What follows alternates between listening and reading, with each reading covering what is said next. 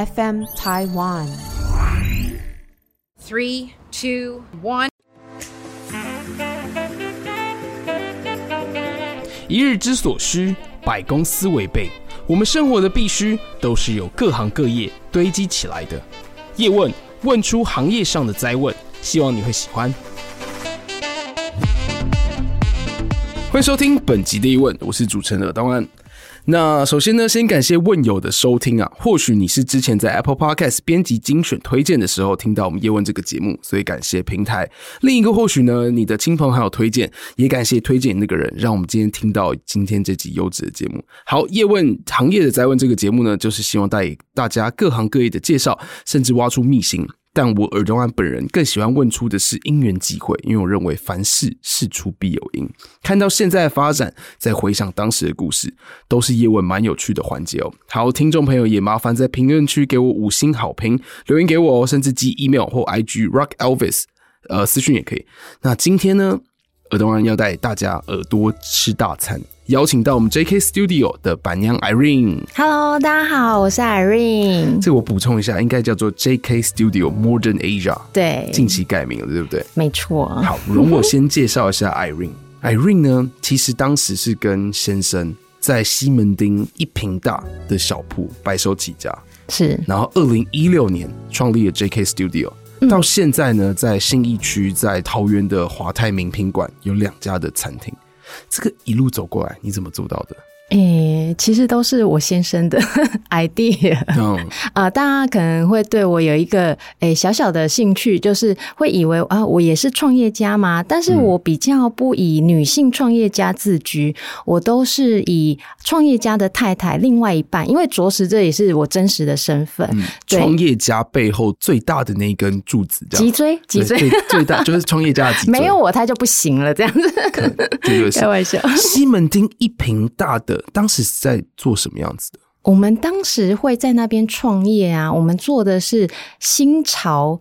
然后创意的凉面，因为像台湾的凉面就是嗯，嗯，大家习惯的芝麻酱啦，凉面刘妈妈基本上都芝麻酱，对对。嗯，那我们那时候就是有一次，我跟我先生去香港玩，然后我们在旺角那边有一家生意很好的叫百味冷面。那他们怎么做呢？嗯，他们就是把面跟料分开来，然后酱也分开来，什么东西都分开来，拆成一包一包卖。它一包啊，就是港币二点五。块，那它什么东西都拆开来。那那时候最主要的是它的东西，哎，很新鲜，然后酱也好吃。嗯，然后我们想说，嗯，这个在台湾没看过。后来我们就把它呃学起来，然后回来台湾卖这样子。哦，那那时候我们也是仿照它的模式，因为它开在人流很多的地方，年轻人多的地方。那以台北来讲，西门町就是很典型的这种、嗯、这种。当时是多久以前？二零一零年哦，二零一零年的时候，哇哦！因为我注意到的时间是二零一零到二零一六，就从一瓶开到四十瓶，而且在一级战区信义区，那是你们第一次创业？那是我们第一次，二零一零是我们第一次创业。OK，然后之后还有到哪一些地方去攻占堡垒呢？之后的话，就是去淡江大学，我们在那边做了八年，然后做校园、嗯、呃，提供给大学生吃的一些东西，比如说也是冷面，因为淡水淡江大学冬天很冷，那时候我们就卖锅烧面，哇，生意超好。哦，OK，对。Okay. 然后还有到南洋街，对不对？对，南洋街的话，哎，你要要听这个惨烈的故事吗？我们最喜欢听惨烈故事。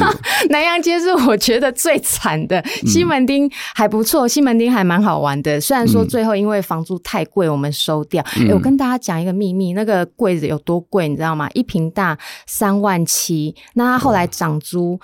一口气涨到五万八，他没有再跟你喊扣的，他就是你要还不要，不要、嗯、后面有很多人等哦、喔嗯，而且我不夸张，我那时候手机接到很多，你们什么时候要结束营业？可以让给我吗？这种电话我三天两头就会收到，哇所以西门町的房租会贵，不是没有道理，但是那是疫情之前。我现在快速了解一下，嗯，假如是四万块的房租，嗯，营业额大概要做到多少？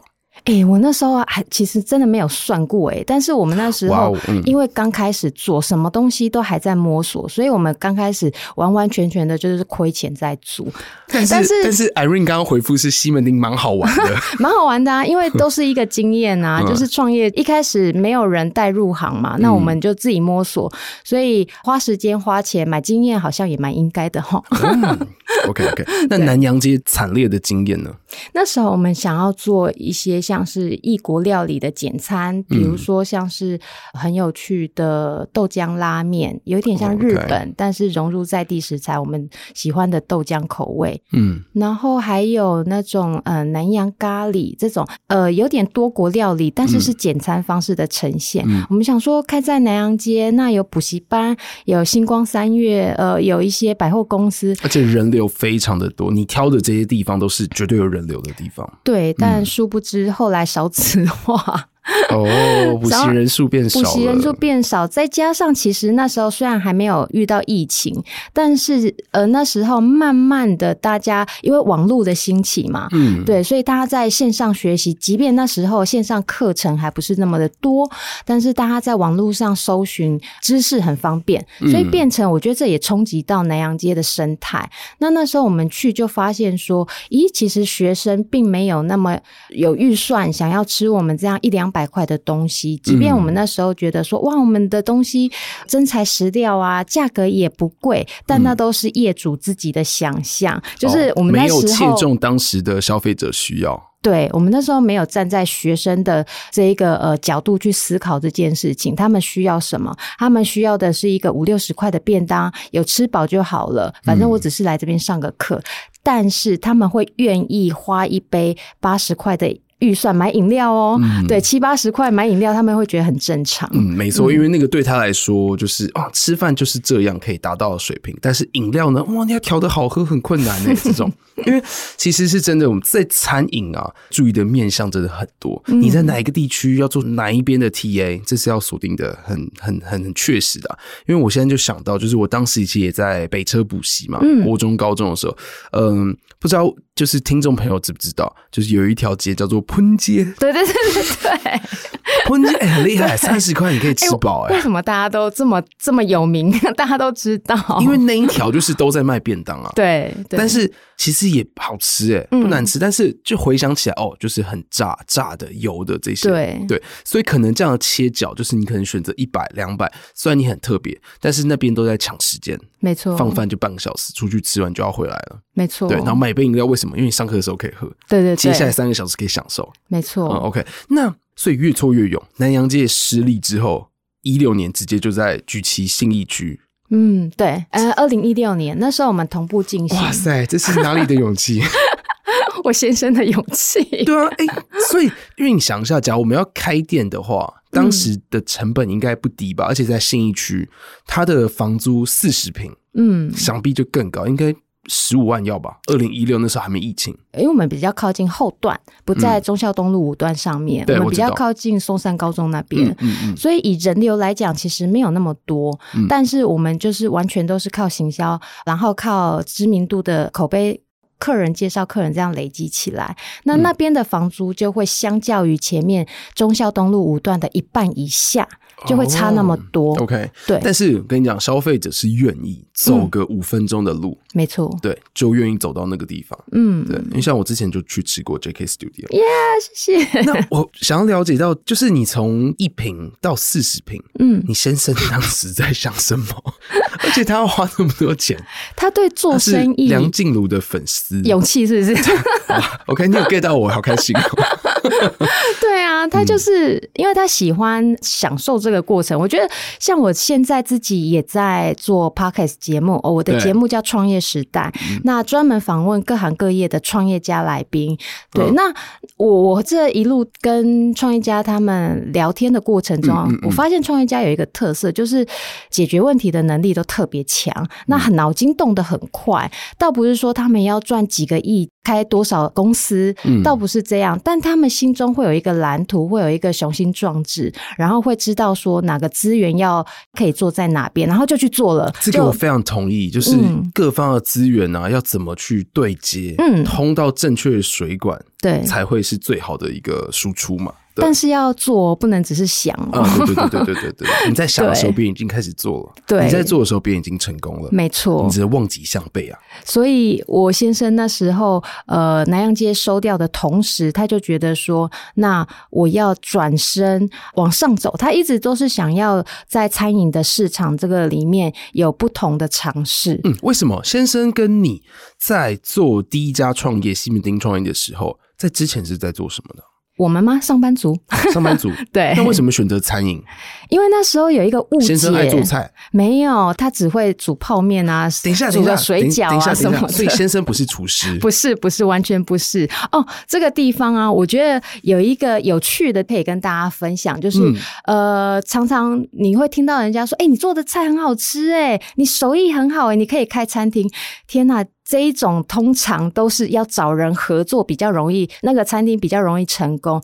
但是如果主厨自己来开餐厅，他会有分身乏术。嗯，不是说他开餐厅开不起来，而是他很。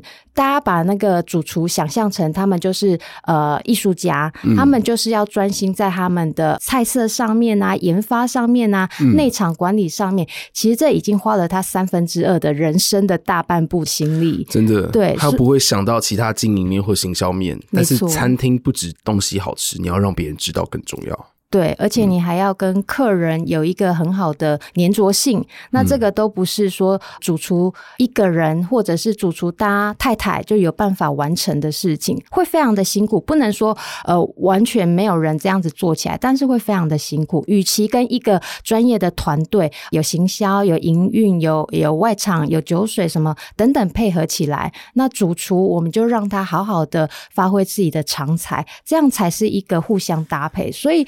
不要再去劝人家说：“哎、欸，你手艺很好，你可以开一下餐厅。”这样 开餐厅，真的害人家，害人家这样。对，但我有一个问题哦，在西门町、在淡江、在南洋街的时候，都是不会做菜的状态，嗯，都是请专业的厨师，然后来帮你配置，对，配比比例啊，或者是怎么抓食材，甚至你要去前面吗？嗯吗？前面都是我们自己研发的、欸哦，就是自己做。虽然不会，但是我们有一个朋友，他是很资深的厨师，哦、那后来会。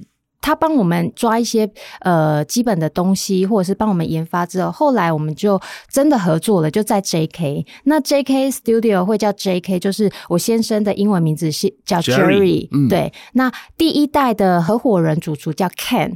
那后来就叫 JK。那后来 Ken 因为他个人的发展，他后来就没有再合作了。嗯，对，了解、嗯。这个我就想到一件事情，就是呃，我有一个朋友。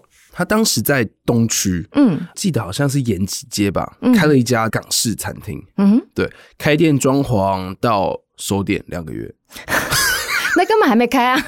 第一个月装潢，嗯，第二个月的话就开始营运，然后营运到后面发现哇，怎么就是生意还 OK 啊？好像一个月营业额有到三五十万吧，嗯，还是收掉。然后这个由来是怎么样？呃，因为他先生是香港人，嗯哼。他想要做一个自己事业在台湾，然后他就找在香港请了两位厨师，直接来台湾。然后因为他们都是香港大酒楼的厨师，所以开价不低，好像一个月可能要十万一个人哦。对，然后他们还要包吃包住，嗯，对，所以住的地方，因为毕竟从香港，但他们的东西真的很好吃。他们的那个虾饺啊、烧麦啊，还有他们的信香明虾卷啊，任何你想得到的香港菜，他们都做得出来，而且都是水准以上，都觉得天哪，金星都没有这边好吃。但是问题是哦，他们叫做香港茶餐厅，嗯，对，卖的比金星还要贵，因为他们的食材用料等等，没错，这个就变成是。主厨的一个这个立场，嗯，你刚刚说了三分之二在煮菜，嗯。啊，我我在香港啊，这食材都是这个样子啊，你没有这个食材，我还做不出来菜啊，对，对。但是他们的定位就不是，嗯，他们呃，应该是在东区波吉那附近的餐厅，嗯，对，就必须要说，就是他们当时太仰赖主厨，因为知道他们煮东西非常好吃，但是不敷成本，他们光是呃赚的钱可能没有扣掉这个食材成本。全部都给主厨。嗯，对啊，然后再靠食材成本，哦，那就刚刚好了。那他就想说，这样的话就是让食材真本跟主厨赚就好了。那我们的盈利在哪里？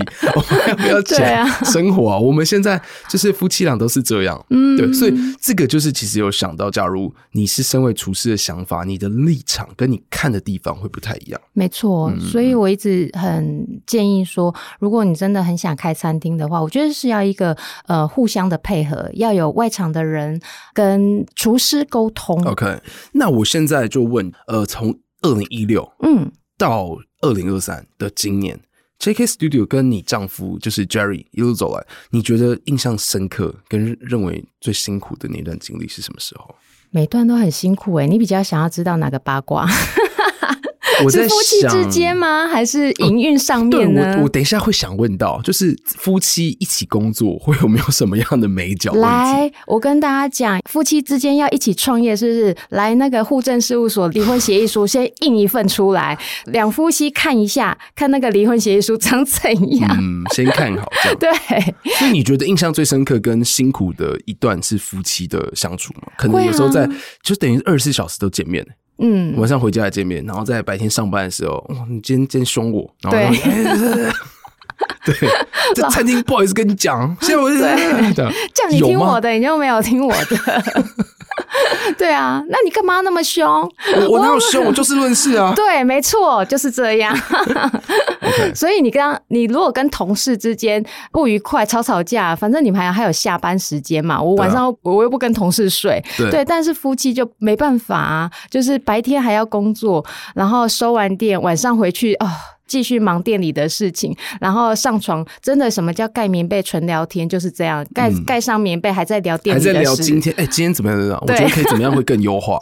没错没错。所以这是那你自己有没有调试的方式？嗯，对啊，因为毕竟走过来，想必你已经是有很多的这个经营措施，可能给自己建设。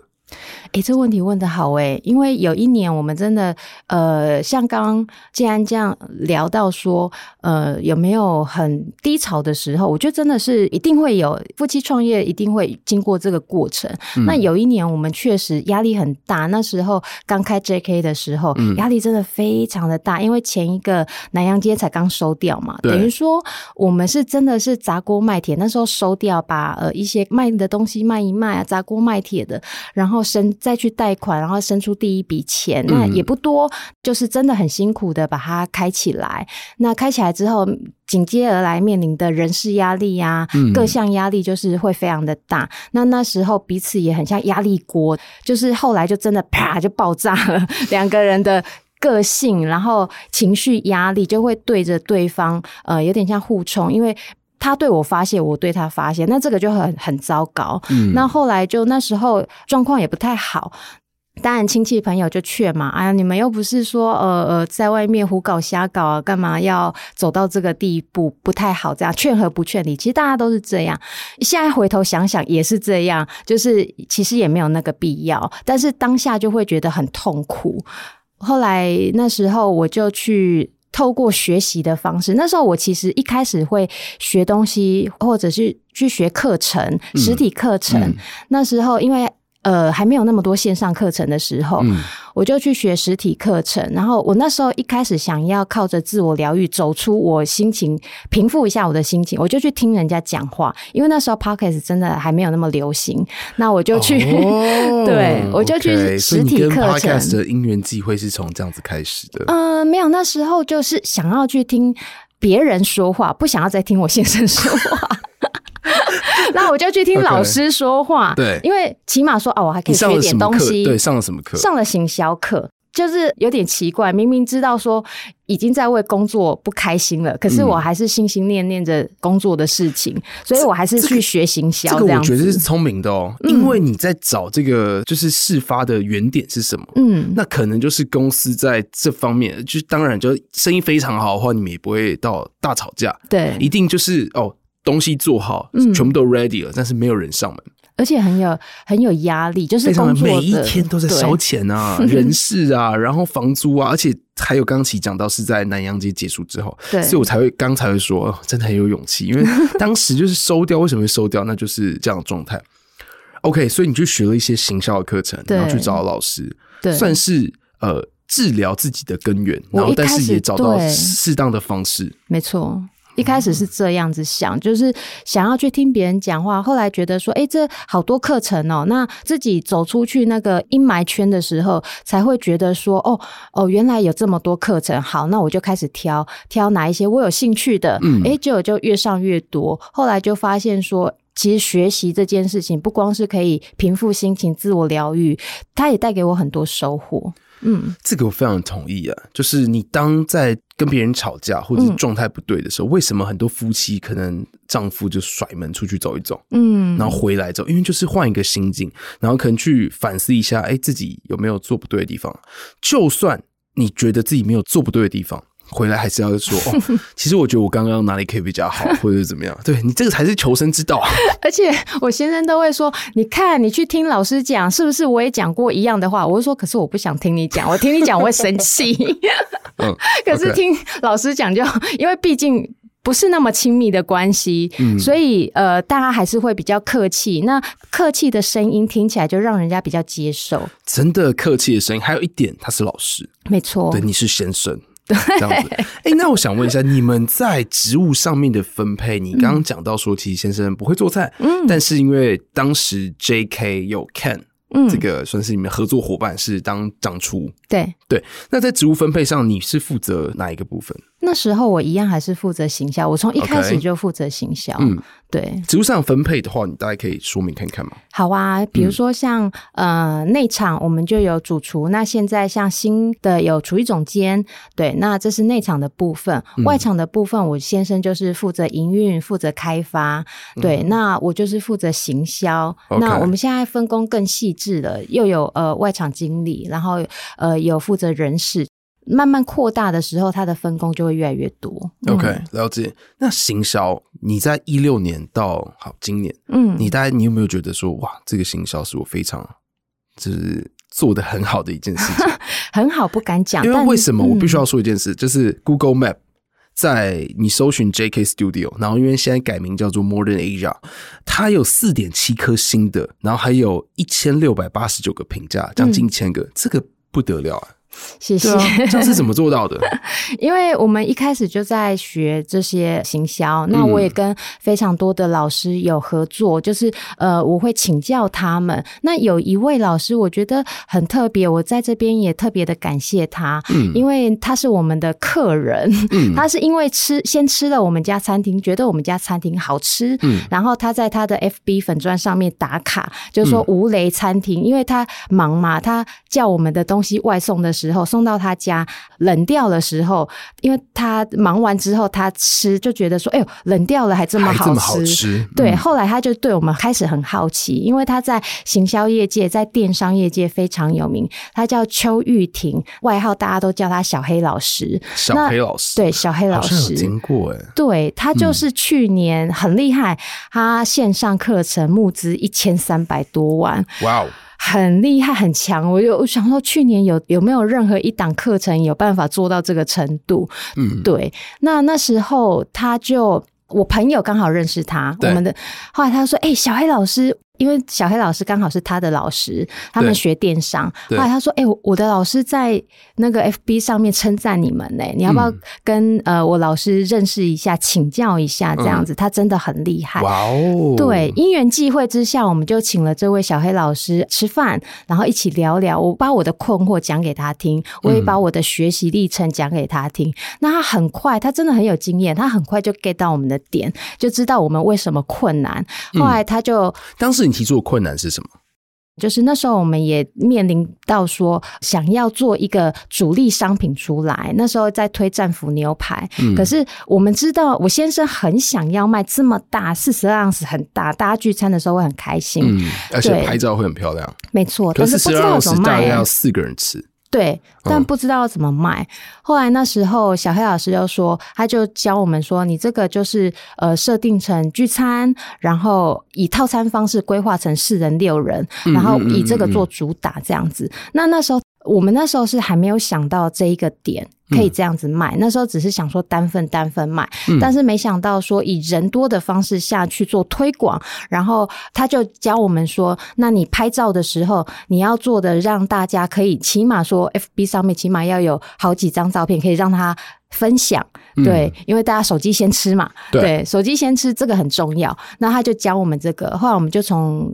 听完他的话之后，我就我们就从成本分析开始，发现说、嗯、哦，成本 OK，那我们该怎么做怎么做？后来就这样一路做下去。那那时候我在 Google 上面搜寻、哦、主推聚餐，对，主推聚餐，四到六人，四到六，然后就很澎湃，因为你想象到必胜客、达美乐他们这样子，甚至可乐饮料，他们就是在主推聚餐，海尼根，对，对你想象他们这些 image 的画面，他们就是给你这样的概念。所以当时 JK Studio 也是选择这样的方式推聚。应该说，我们那是餐厅，然后在信义区。信义区有一个特点，就是。跨国公司总部很多，对，公司行号特别多。对那大家要聚餐，要尾牙包场或者是说中午的时候会有商务宴请，呃，比如说国外客人，对，对或者是业务要带他的客人找好一点的餐厅。那这个都是这样子慢慢累积来的。嗯、对，那你们餐厅的人均价大概是抓在多少上下？你说什么时候？哪一个时期？哦、嗯，因为我们有转，呃、嗯，今年三月二号才刚转型。那转型前转。转型后的形态完全不一样。哦，对，嗯、这个就是讨论到为什么刚刚讲到 JK Studio 就是三月初转型，他们以前叫做新意发餐厅、新意发料理，对，然后现在就是改成 Modern Asia，嗯，那 Modern Asia 是相较于过去跟现在，然后我们就讲现在好了，嗯，它的模式有什么不同？呃，最大的不同就是现在 Modern Asia 的转型转向 Fine Dining 餐厅，嗯、对，我们想要朝这个路线前进。因为那时候我觉得疫情也带给大家非常多的思考。嗯，那时候我们在疫情，因为餐饮业亏得非常的严重，我们也是，我们曾经就是两次长时间的店休过，第一次是直接休两个月，嗯、第二次直接休一个月。那后来，即便我们这样子修还是亏损，但没有办法，就是撑过去。可我要说，你先生跟你真的很有勇气。为什么？因为好一开始大家想象哦，是在信义区那家店，嗯、对对。然后在疫情还没结束，快结束，二零二一吧，那时候就开了华泰名品馆这家店。对，真的是 都是会，就是等于是说快要谷底，然后又在投新的东西。就我跟你讲，创业家。都都是疯子，你知道吗？哎、欸，我不是骂大家，对不起。但是我真的访问过这么多创业家，我都觉得大家都哇，好疯狂哦！就是真的是蛮疯狂，因为已经到谷底，你还要再花一大笔钱下去进进驻华泰名品馆，主攻这个桃园的地区。嗯嗯，好，拉回来，所以在桃园那边也是叫 Modern Asia。呃，不是，我们不同的业态.但是一样都是 JK Studio。然后一个是现在 Modern Asia 是呃，在基隆路新一区这边是 Modern Asia。对，OK，就是那 OK Modern Asia 它的重点，你刚刚讲到是 Fine Dining。对，那它的菜单等于说每一季都会换一次。嗯，对。哦，那它它你可以稍微介绍一下它想要呈现的料理风格啊，一样是意法。有没有最著名啊？呃、这个我讲一下好了，因为我们以前是走意式、法式比较欢聚型的餐厅，或者是我们一般情侣约会的餐厅。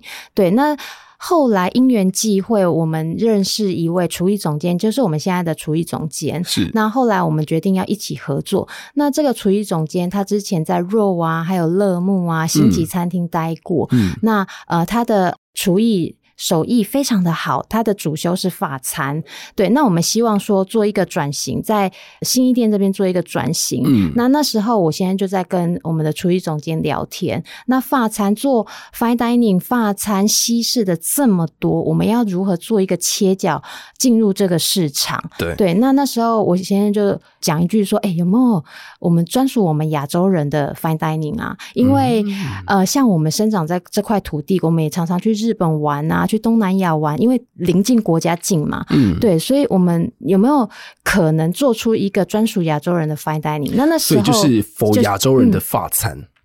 呃，对，但是是它是做一个融合的，用法餐的手法、精致料理的手法去做，比如说像日本、韩国、台湾、泰国、东南亚等等国家的各种风味，把它融合在我们这一季的菜单里。哦，OK，所以我可能会吃到东坡肉，但是是非常。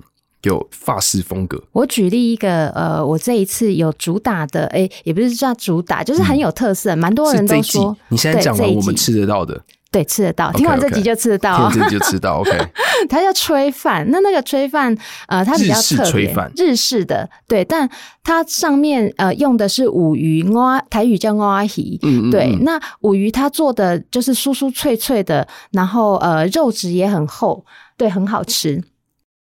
因为我刚才很认真在听五鱼，然后酥酥脆脆。对，那它就是呃，厨艺总监把它煎的酥酥脆脆的，放在那个炊饭的饭上面。那我们用的是月光米。那这个有一个小故事，就是。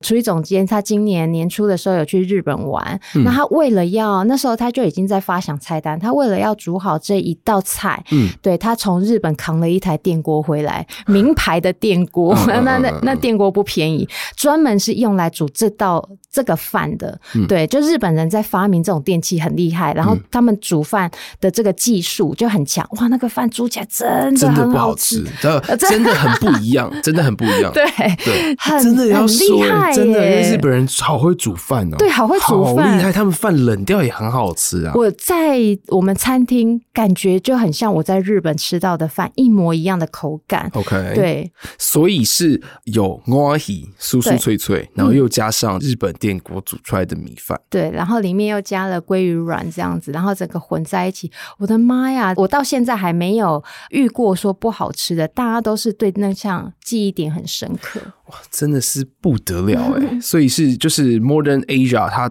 就是现在是走 Fine Dining。那跟我介绍看看桃园。嗯，对，桃园的话，因为桃园也叫 Modern Asia。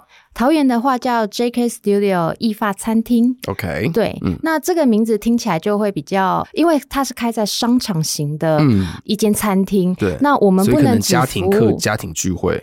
没错，我们不能只服务特定客人，比如说像 Fine Dining，可能它是比较追求高精致的，或是高享受的这些客群。没错，没错，它是从就是感觉，然后还有味觉，还有视觉，可能都一起包含在这一次的晚餐、这次的吃饭当中。对，但是如果是商场型的话，它就会非常的不同，它有可能是全家来聚餐的，嗯，有可能是。呃，情侣手牵手来 shopping 的，嗯，或者是有可能是我们三五好友闺蜜这样子来吃饭的。嗯，所以这样是不是就别于在之前我们在信义店想要走餐酒馆这个路线了？对，就会变成是 for 家庭啊。嗯，对，是不是？哎，也跟我们的生活，就是因为你有小孩了，你觉得亲子这个是吗？我觉得它也是满足商场形态的一部分，因为确实华泰名品城有很多的亲子客。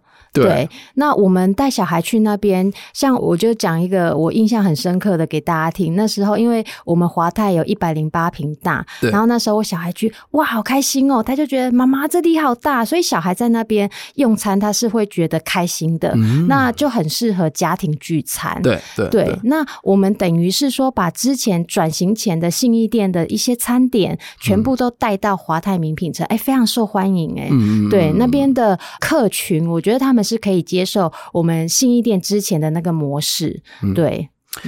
这好饿，改天来。所以，呃，华泰名品馆可能卖的最好，或者是你们最推主推的商品是意大利面。还是嗯，披萨还是什么样子？假设说今天是一群好六个人好了，以六个人四、嗯、到六个人为单位，那就真的可以点我们的战斧牛排哦。对对，那如果是情侣约会两个人的话，就可以点我们的双人套餐。嗯、我们一样是有二四六人套餐。嗯，双人套餐里面有什么选项？嗯像我就蛮推罗西尼的罗西尼和牛菲力牛排哦，对，那那个就真的罗西尼就上面有鸭肝的鸭，对，饿了吧，饿了吧，饿了饿了饿了，OK，所以从牛排战斧牛排跟罗西尼哇，真的是不得了。对，那我想要再补充问一个部分，嗯，就是比较属于这个商业类的行为，你觉得在开餐厅的时候，你的整个月的成本结构你会怎么做？比如说营业额可能你要抓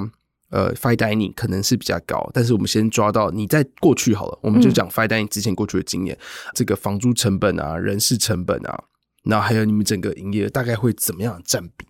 欸，我觉得这有点不太呃，虽然讲餐饮业，可是每个餐饮业的业态，然后还有它的食材占比不一样。我就讲食材好了，嗯、好吧？对，以以食材来讲的话，我们可能要抓三成，嗯，百分之三十，嗯，对，那最好是不要超过。但是现在有点困难，营业额的百分之三十。就是售价的百分之三十哦。对，假设说你今天啊一个东西你要卖一百块，那食材可能你就要抓三成。嗯，对，这样子抓会比较保险。如果说啊，我食材用料要用很好，像刚刚上讲的香港茶餐厅那个，我猜他们可能那个用料都已经到了四成。嗯，对啊，那个就很可怕。怎么做都很容易赚不到钱，甚至是亏钱的。Oh. 对，那还有一点，我觉得呃，房租以外，人事成本这件事情，嗯，可能有些。创办人他或者是老板、老板娘，他们会没有算自己的薪水。嗯，对，这是我们一开始犯的走过的路，也不能说犯的错，嗯、走过的路，因为要抓要算比较漂亮的营收嘛。对对，所以我们自己的两个人的呃呃呃薪水没有，反倒没有算进去。那那个真的是在我们很早期、很早期做过的这样子的事情。嗯、后来我们发现说这样子做不对，因为，因为这样账就不漂亮，不知道公司盈余，然后也不知道跟自己的切割占比是怎么样。对，当公司越来越走向规模化、制度化的时候，呃，我们的薪水就是一定要摆进去的。对，我们后来呃经营没几年之后，就是那时候做冷面啊，到丹江大学那时候，嗯、后来没多久，我们就改掉了这一个呃错误的认知。OK，对，我们就把它改过来。那像呃现在就是我们都是有算薪水。了解。那我想再问一下 Irene，我们在餐厅。呃，刚刚有讲到三成是食材的成本，嗯、那你行销预算会抓几成？假设说是行销预算的话，呃，也是抓三成，也是抓三成。对，如果正常来讲，但是，但是我必须先说，呃，小品牌或者是说我们刚创业。预算是没有那么多的，对啊，甚至就是一个人做，啊对啊，你怎么可能？嗯、哦，我我要放那么多的行销预算在？因为行销有一点像是、嗯、哦，对，它会曝光，它的累积，对，但是它没有反馈的这么快吧？对，嗯，对，所以这个会造成，假设说你反馈不回来的话，那这也会造成团队之间或者是跟老板之间的误会，嗯，对，所以我们理论上，我是听呃蛮多老师。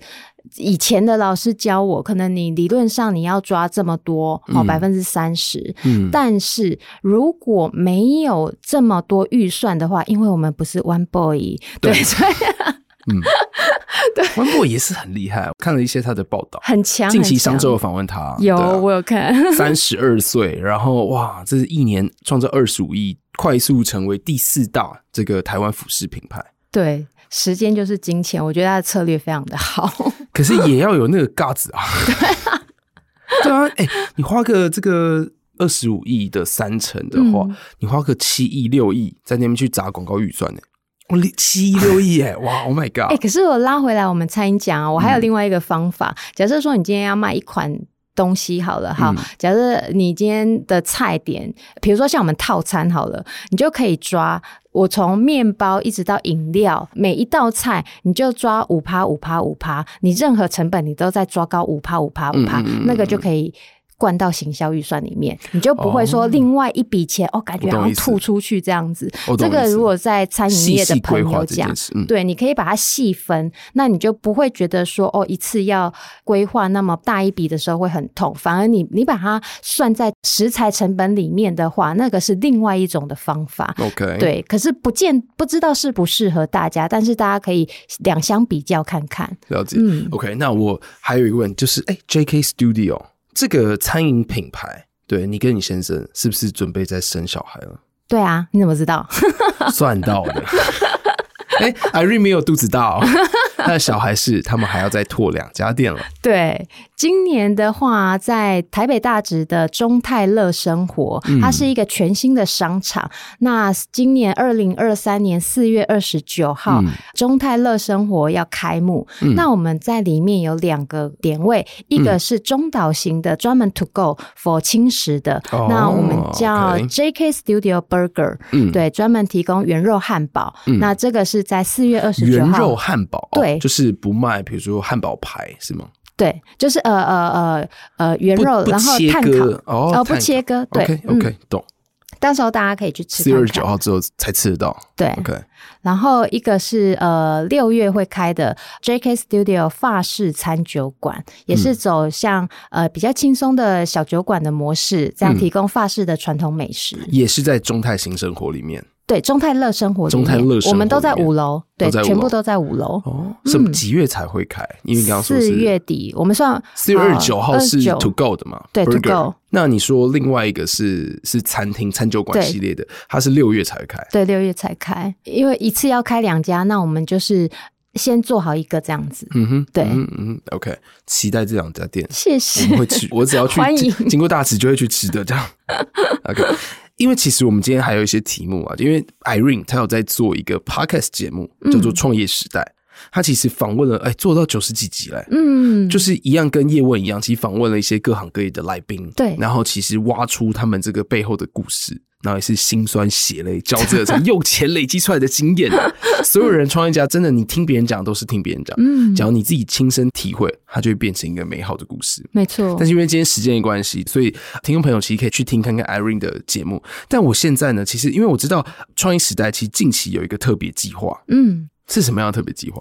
呃，通常我都是访问创业家。那呃，我曾经想说，是不是来企划一集？当然，我也是尝试性的想说，细化一集跟特别节目是跟我们餐厅有关系的，然后来介绍我们餐厅。嗯、对，那后来我就想说，哎，刚好搭上这一次转型的议题，嗯、那我就请我们的呃厨艺总监，还有我们的侍酒师，还有外场经理，嗯、我们来聊聊说他们各自的专业分工，他们是怎么做的。那我们这一次的转型是有什么样的一个呃目标啦，或者是内容菜单内容里面是什么？那侍酒师对于侍有这个环节的想法是什么？哦，OK，等于是说你来做属于你们餐厅各个职位的访问。对，我反而不是把他们当来宾在访问这样子。大家懂？对。对，你知道昨天我被一个广告打到，什么东西？我被一个广告打到。嗯哼，哪一个广告？嗯，他们叫无光晚餐。嗯哼，对，他们就是在进去那家餐厅之后，把灯全部按下来，